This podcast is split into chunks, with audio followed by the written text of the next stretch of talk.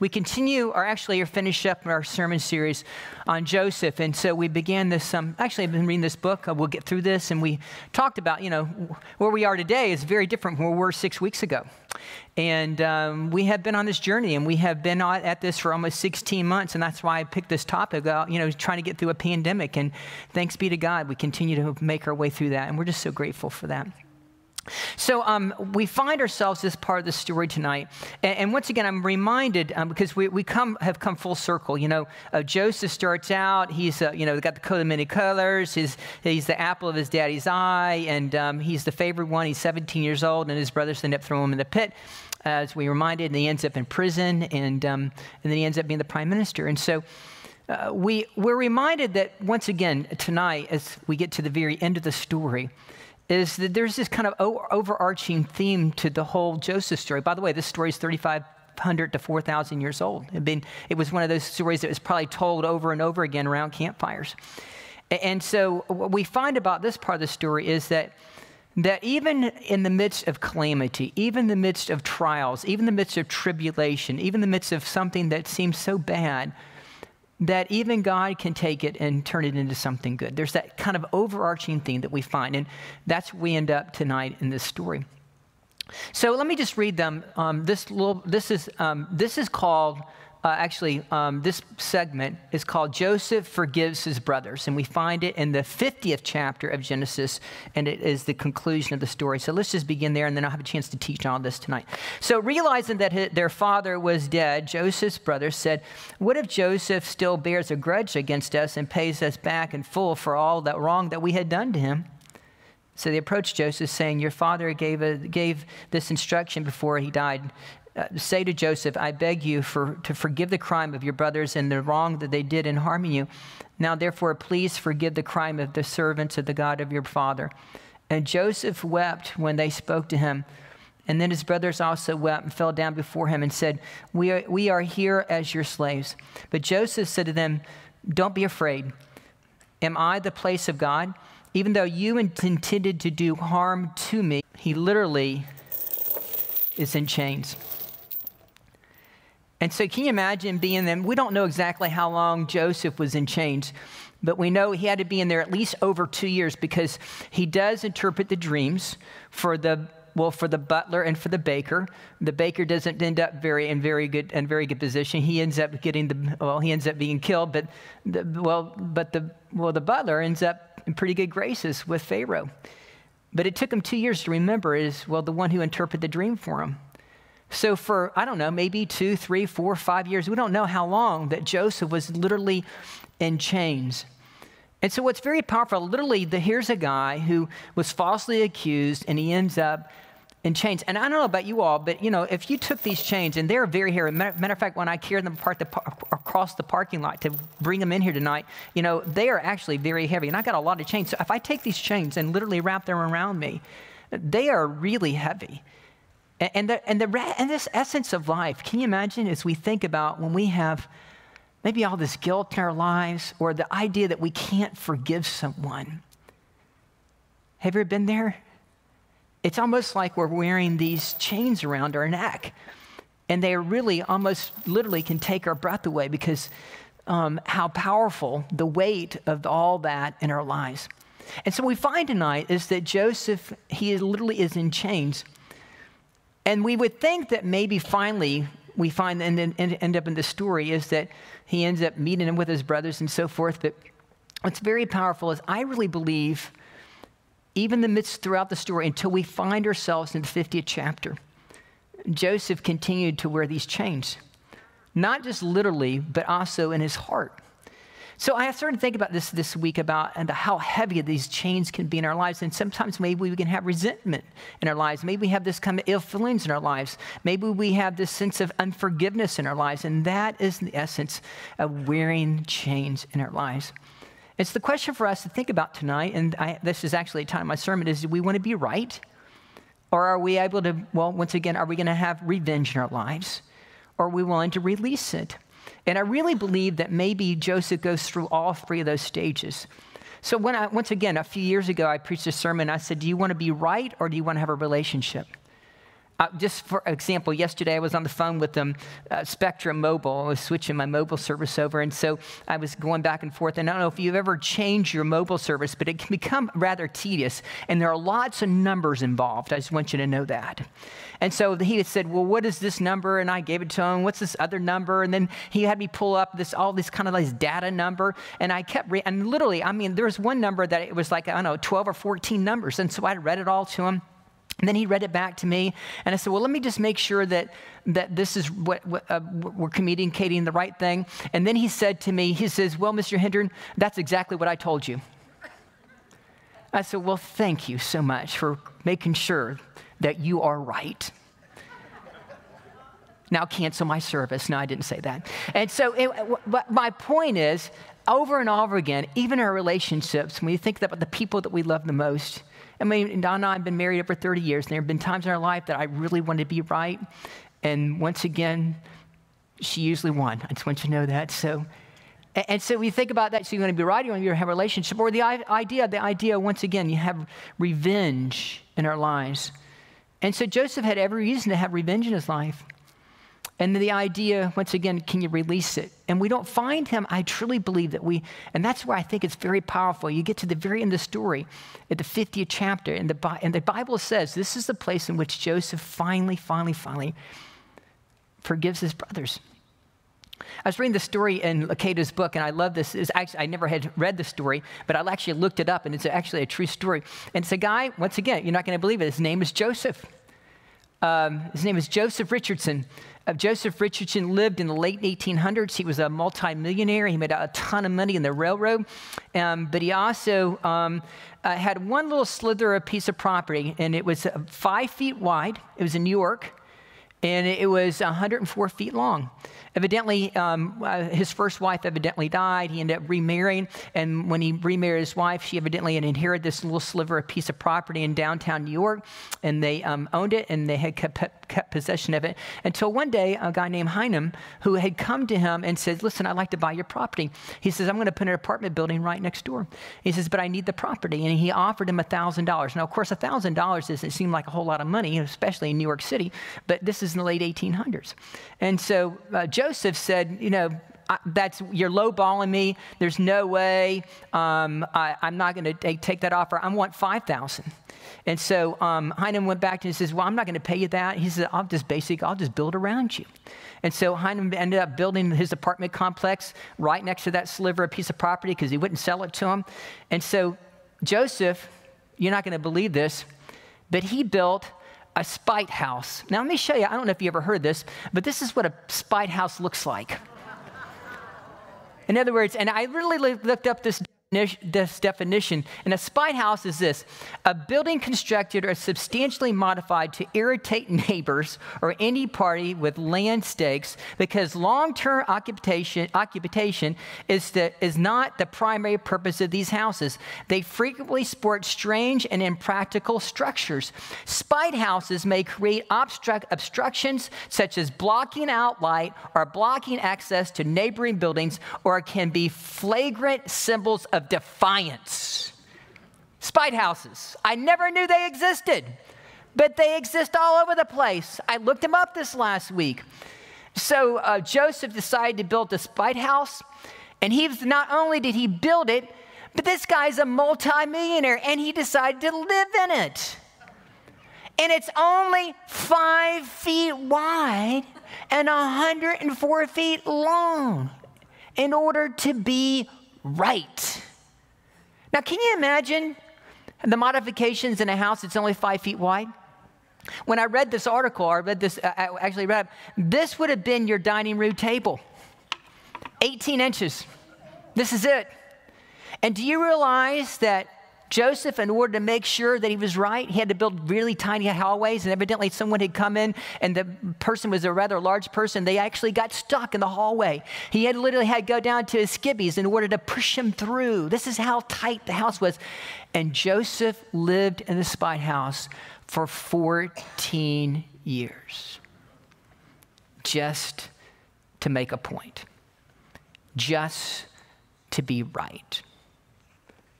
Wow. And so when we think about life and our perspective, how long are we maybe going to carry a grudge? How long are we going to have this animosity towards each other? How long do we feel like we have to be right and we can't, we can't release it because we continue to wear the chains? So I was thinking this last week. My friend Gary Surge, God bless him, he, will be here tomorrow. Gary's in charge of our salt team. I, I have a, a, guy. I really appreciate Gary. He's a wonderful friend, and um, he came and uh, did the. He gave a testimony this last week at men's breakfast, um, and, and, he did a fantastic job. And I, I when uh, Don Bucky had asked me about someone in the church that might be able to give a testimony, I said, "Why don't you get Gary to come and give his testimony about forgiveness?"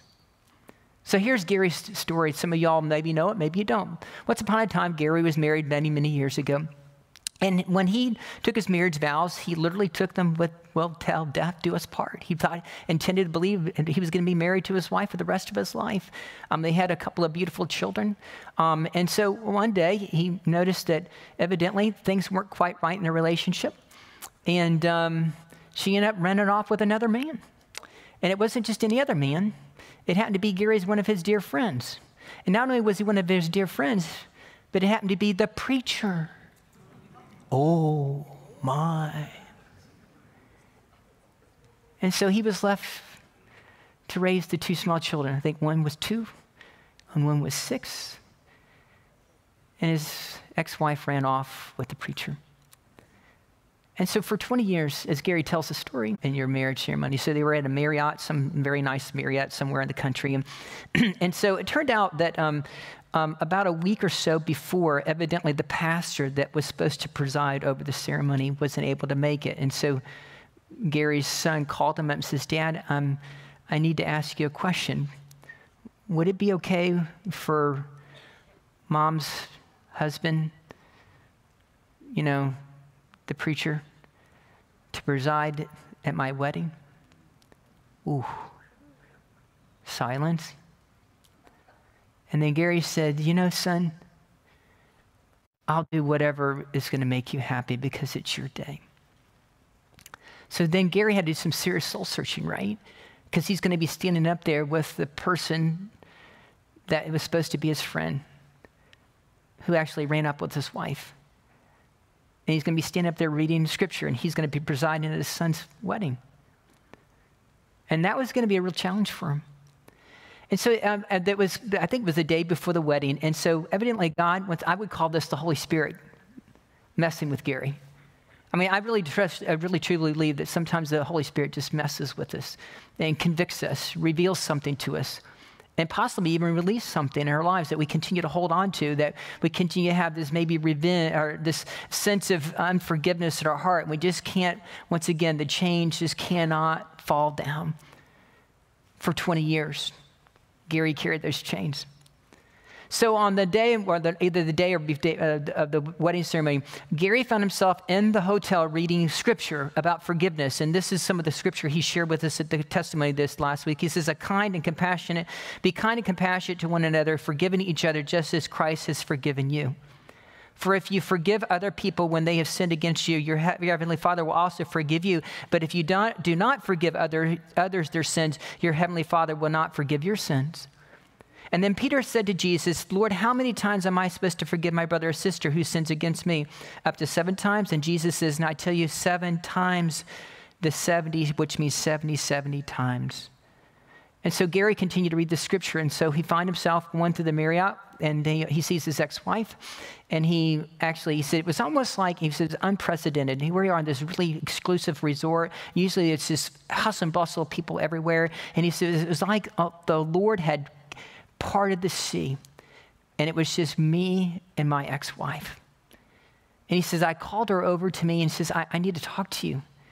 And so, of course, she was probably rather apprehensive when he calls her and says, I need to talk to you. And he finally, after 20 years of wearing those chains, he says, I just want you to know I forgive you. It was all very painful, but I want you to know I forgive you. And so they had that conversation. He says, Harold, you wouldn't believe it. And he shared this this last week, the men's breakfast. He says, You know, about five or 10 minutes later, it was like the Lord just parted the sea.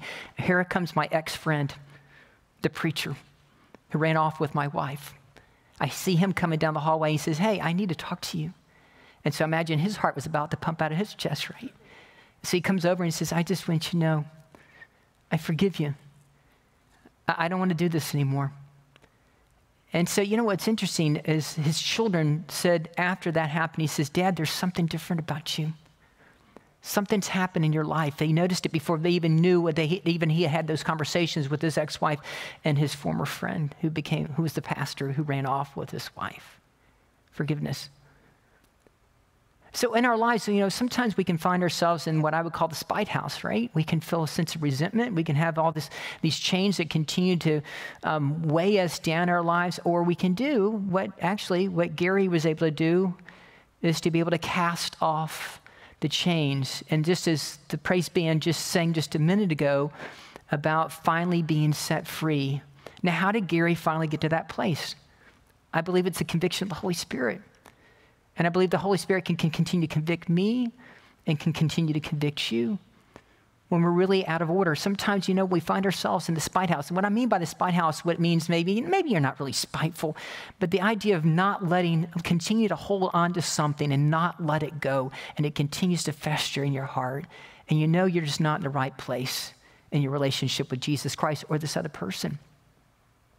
So we find this place in the story, and once again, this this is a story of Joseph. And so um, finally, Joseph, um, uh, his uh, Jacob, his dad. By, by the way, you know we have four uh, four patriarchs: Abraham, Isaac, Jacob, and Joseph. Okay, so Jacob finally tells his boys to go down to Egypt and go get some food because they're starving to death. But they hear that there's food. Of course, they don't know that Joseph's the one who's in charge, and he's the prime minister. He's the gatekeeper of all the food. And so they finally show up. And so what does Joseph do? He hears them, he understands them, and they don't realize that he understands Hebrew because they don't realize it's their brother. After all, they sold him off in prison, well, for, as a slave many, many years before. And so they and so once again, what we find in the story is that Joseph ends up throwing him in jail. Why does he do that? Well, I think that maybe there's a side of Joseph, what I would call revenge. What goes around comes around. And so Joseph has this sense of, you know, animosity towards his brother. He, there, he accuses him of spy. He gives spies. He gives them a hard time, and he throws themselves in prison for three days, and there they sit. And so, for once again, this time, his brothers, they're in chains. And what's interesting, they are in the physical chains, but what's very powerful is that Joseph has all the power. He's holding all the cards. He's in completely control. But in his heart, he is still carrying this heavy burden this his life, this resentment towards his brothers, and he continues to carry the chains. And so, what we find in this part of the story is that finally he says, You know what? I tell you what, I'm going to let you go. He says, Go back home. Where are you guys from? Uh, Cana, Kansas? Where are you guys from? And he says, Well, we're, you know, we're down from the down the road here, you know, um, up near Cana. Oh, okay, I've never heard that place. And he says, I'm going to send you away. But then he says, But under one condition. He says, I get to keep one of you. And so he points to Simeon. He says, This is what I want you to do. I heard you talk about your, your younger brother. What's his name? Um, um, ben, Benjamin, right? I want you to go back. I want to meet him. Go get Benjamin and bring him back. And I'm going to hold Simeon for collateral. And then we'll talk. So, what's interesting about this story is that, you know, it's very powerful because I think that God is truly, what I would call the Holy Spirit, is messing or convicting Joseph. I mean, why did he do that? Because he, once again, did he want to be, feel like he had to be right? Did he feel like he had one up on his brothers? I mean, after all, what, look what they had done to him. He has all, all the right, every right to have this animicity, animi, um, the, uh, towards his brothers. And so finally, he lets them go. And they end up going home. Now, what I think is very interesting, what Paul says, the Apostle Paul talks about justice, because once again, there has to be accountability, right? Somebody has to pay. But Paul says a very interesting thing about justice. He says, Never pay back evil for evil, never avenge yourselves. Leave that to God. For he has said that he will repay those who deserve it. And so, what's very interesting about this part of the story is that Joe, Joseph sends his brothers back home and um, to go fetch Benjamin. Now, this is what it's very interesting about the story. And let me just teach for a second is that this is Jacob's response because the brothers go back and says, Dad, you're not going to believe it. We met, we, well, we met the prime minister, um, and he actually he put us in chains for three days, and then he, he did the darndest thing. He let us go. But he kept Simeon, and he wants to meet Benjamin. And Jacob says, Oh, gosh, you can't take Benjamin. I love Benjamin.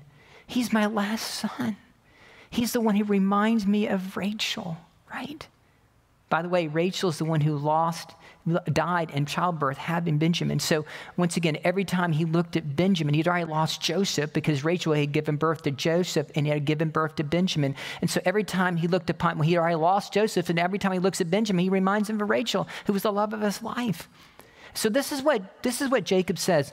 The father Jacob said to them, "You have deprived me of my children. Joseph is no more and Simeon is no more, and now you want to take Benjamin? Everything is against me." And so what we find this part of the story is that Jacob seems like he's on a pity party. Woe is me.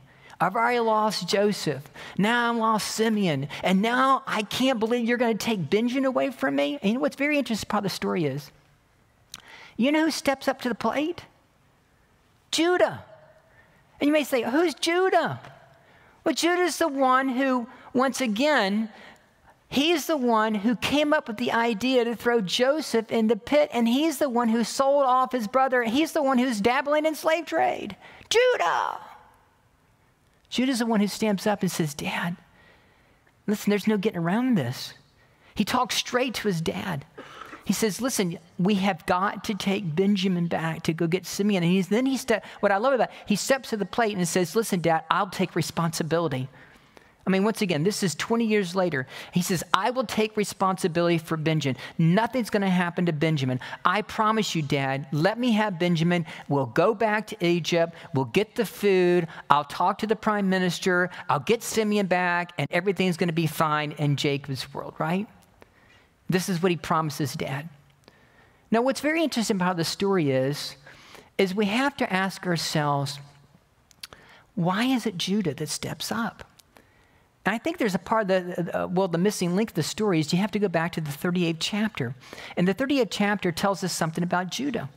I mean, out of all the people, Judah's the one who finally said, and what's interesting, I think there's a reason why. I think that Joseph, Judah is the one who actually is mature. He is matured because the family is so dysfunctional. And Judah finally says, Listen, Dad, this is what's going to have to happen. Somebody's going to take charge. And so Judah finally, finally, finally is, becomes the mature one. But what's very powerful about the story is Judah's not only the one who sold his brother off into bondage, but Judah has some pretty Jerry Springer stuff going on in his life. You have to ask yourselves, why in the world here all of a sudden we're going through Joseph's story and all of a sudden we have this little story about Judah in the 38th chapter? It almost seems almost out of order. So this is a story about Judah. Once upon a time, after Judah goes back home, once again, he's one of the 12 sons. And so Judah ends up having three sons. And so um, son number one ends up marrying a woman by the name of Tamar. Now, what's happening with the first son is son number, son number one ends up dying. Okay, what happens in that tradition is that, well, the next in order, so Tamar is uh, now a widow, so she ends up marrying son number two. You're not going to believe it. Son number two dies. So he's got three sons. And he's thinking, I'm not risking putting Tamar with my third son. I don't know if she's a black widow or what's going on, right? So Tamar is left, well, high and dry. So uh, she's pretty smart. And so what happens with Tamar is once upon a time, he evidently she finds that her father-in-law has actually come into town, and she ends up pretending that she's a prostitute. She lures him in, evidently to his tent. He doesn't realize it's Tamar. They have sexual relationships, and she ends up pregnant with Ju- her father-in-law, Ju- uh, Judah's child. And so, what's interesting, before he leaves the tent, evidently he gives her two items. He gives his, his walking stick, and he gives her a necklace. And so, a few, well, about six, nine months later, evidently, um, all of a sudden, she ends up pregnant and she goes to her father in law and says, This is your son. And Judah says, No way, Jose. It can't be my son. And then, she says, and then he calls her out and says, he ends up going to try to kill her. And then so Tamar says, You're not going to get me. He says, By the way, here's your walking stick, and here is your necklace. And all of a sudden, Judah realize in a very embarrassing situation. He's embarrassed his family, he's embarrassed himself, he's embarrassed all of what's going on in, that, in the story. And so, what's very powerful about the story, we have to ask ourselves, why this part of the story, why is this little Judah part added to the story? First of all, I think it's really important that we have to understand is that Judah is the one who finally shows some sense of maturity in the story. The second part of this is, I think this is really important. Vengeance is mine, so saith the Lord. He will repay, not you. God convicts even the Judas in the world. And what I mean by that is that, you know what's interesting? Is that Judah gets his own. Judah is the one who ultimately um, is, is an embarrassment. And so Joseph doesn't have to do anything in this situation. Judah does it upon himself, and he ends up being convicted for what he's done which is, I think, it's a really important part of the story. Is sometimes we feel as if that we have to get even or we have revenge towards other people. And you know what's very powerful? And I love this quote from Max Lucado. He says, "Forgiveness doesn't diminish justice; it just entrusts it to God." Let me say it again. Forgiveness doesn't diminish justice; it just entrusts it to God. And so we all have to choose when it comes to our lives. Are we going to choose the chains or are we going to choose the house of grace? So I think it's very powerful when we look at the story because once again, we find the story is that we have, I think it's very important when we get to the end of the story, what it calls forgiving our enemies. And that is easier said than done. Can amen on that? If you've ever been really wrong by someone in your life, forgiving that person is not an easy thing. And as, as I mentioned, Gary's carried those chains for 20 years. And I think it was very, very interesting and very powerful. So, well, you know, I, I thought about this last week is that, is that, um, sometimes it's hard to teach an old dog new tricks. You ever heard that expression? True story, this last week, we have a dog. His name is Charles. Um, uh, Donna loves that dog. I some head, and he ends up and he takes a beeline and takes on the other two dogs, right? And, and it said then all heck breaks loose. And the poor woman who's, who's holding the other dog, she's traumatized. She's going like this. And so, like, oh, this is not good. This is not good. This is not good. So I go and get Charlie and I grab a hold of him and I pin him down and I get the collar back on him and I'm pro- apologizing profusely for my, in, my deranged dog. You know, I just, I don't have to decide, you know. And what's interesting in the perspective about life is this don't, do not let the sun go down on your anger and do not give the devil an opportunity. And I thought this was interesting. The word opportunity in the Greek comes from the word topos, and the word topos is connected to the word in the English word topography, which means ground or territory or turf. So the interesting thing, anger gives ground to the devil. And, and so when I, I think about this story, as I think, once again, in perspective, we can hold on to, once again, some, in Charlie's world, you know, these other dogs were a threat to him. They were, you know, endangering his turf, and he could not see past that. But it's an interesting thing. Anger gives ground to the devil. So maybe instead of plotting how we, well, how to get even with someone, maybe we turn our attention away from what they did to you to what Jesus did for you. When it comes to forgiveness, all of us are beginners, Lucado says. No one owns a secret formula. As long as you are trying to forgive, you're forgiving. It's when you no longer try to try that bitterness sets in. So we have this story. You know, we I would call the brothers in the doghouse, Joseph in the spite house, and once again, Jacob's family is trying to move into the grace house. And I think it's very powerful once again. So he finally ends up, um, the brothers come back and they, he finally, they finally end up with Joseph and there's Benjamin and uh, Joseph just comes unglued when he sees Benjamin. Um, he has dinner with them and then he finally, and they still don't know it's Joseph and then he sends him back and he plays a trick on him. Once again, what is Joseph doing? He plays a trick on his brothers. He sends them back off with this food and, and takes and puts the money back in their bags and he also takes one of this price chalices and he hides it in Benjamin's bag. And so they, and then they, and then they, he sends his, his whole entourage to go get them. And he says, I can't believe that you would steal from me after I've done all this good things for you. And his brother says, it's not, literally the little translation, they have tore their clothes, which means they're literally pulling their hair out. We didn't do it. We didn't have anything to do it. And it's Benjamin who's going to be in big trouble. And so Judah steps up. I, it's not his fault. I'll take responsibility. I can't do, can't go back to my dad without him. Please take me. Don't take him. And so finally, in the midst of all this that goes on, Joseph finally reveals who he truly is. He says, Hey, it's me. And so what's very interesting, and they and they can't literally translation. Joseph spoke to his brothers, I'm Joseph, is my is, is, my father really still alive? But his brothers couldn't say a word. They were speechless. They could believe that they were actually hearing and seeing it. It was Joseph. Come closer, he says, Joseph to his, said to his brothers, and they came closer. I'm Joseph, your brother, whom you sold into Jesus, but don't feel badly. Don't blame yourselves for selling me. God was behind it. God sent me here ahead of you to save lives which is the overarching in the story, isn't it? How God could take something that looks, well, once again, it seems so bad and tragic, and yet God can take it and turn it into something good.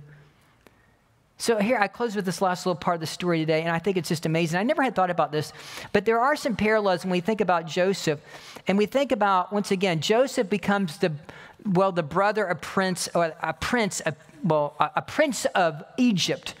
And so there's this connection that we find in the story to Jesus. And Jesus ends up what we find, once again, Jesus as a brother. Now, I've always talked, heard about Jesus being, you know, Jesus as Savior, Jesus as Good Shepherd, Jesus has all these different titles.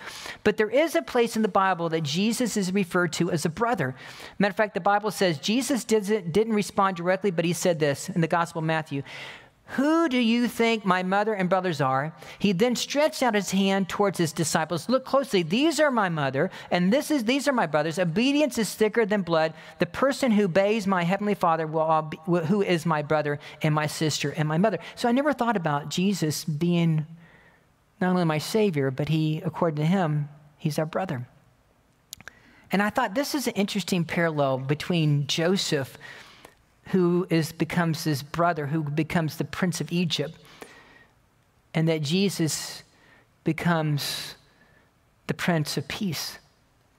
So here, here's this interesting. Here, and I'll close with this. So Joseph was a favorite son of Jacob. Jesus was the beloved son of God. Joseph wore the coat of many colors. Jesus did deeds of many wonders. Joseph fed the nations, but Jesus fed the multitudes. Joseph prepared his people for the upcoming famine, but Jesus came to prepare people for eternity. Under Joseph's command, grain was increased. Under Jesus' command, loaves and fish multiplied. Joseph responded to a crisis in the world. Jesus responded to crisis after after crisis in his world, stilled the storm, raised the dead, healed the lame, blind, healed the blind and the possessed.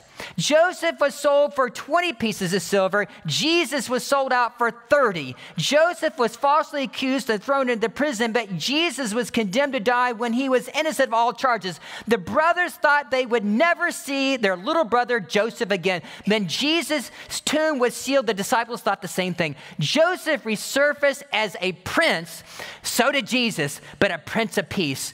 God gave Jesus what Pharaoh gave Joseph a promotion to to the highest place. God raised him from the death and set him on a throne. He is in charge of it all and has the final word on everything. And there's one major difference between Joseph's reign and Jesus' reign. Joseph's reign ended, but Jesus' reign never does. He is reigning as we speak. Heaven will never see an empty throne. His name is Jesus Christ. He is the Savior of the world, and He is our brother. And what Jesus says to all of us tonight we don't have to carry the chains that Jesus Christ has forgiven us and released us. And he hopes that we will do the same in our lives. Can we live into the words that we sang in the praise song tonight? My chains are gone. I am free.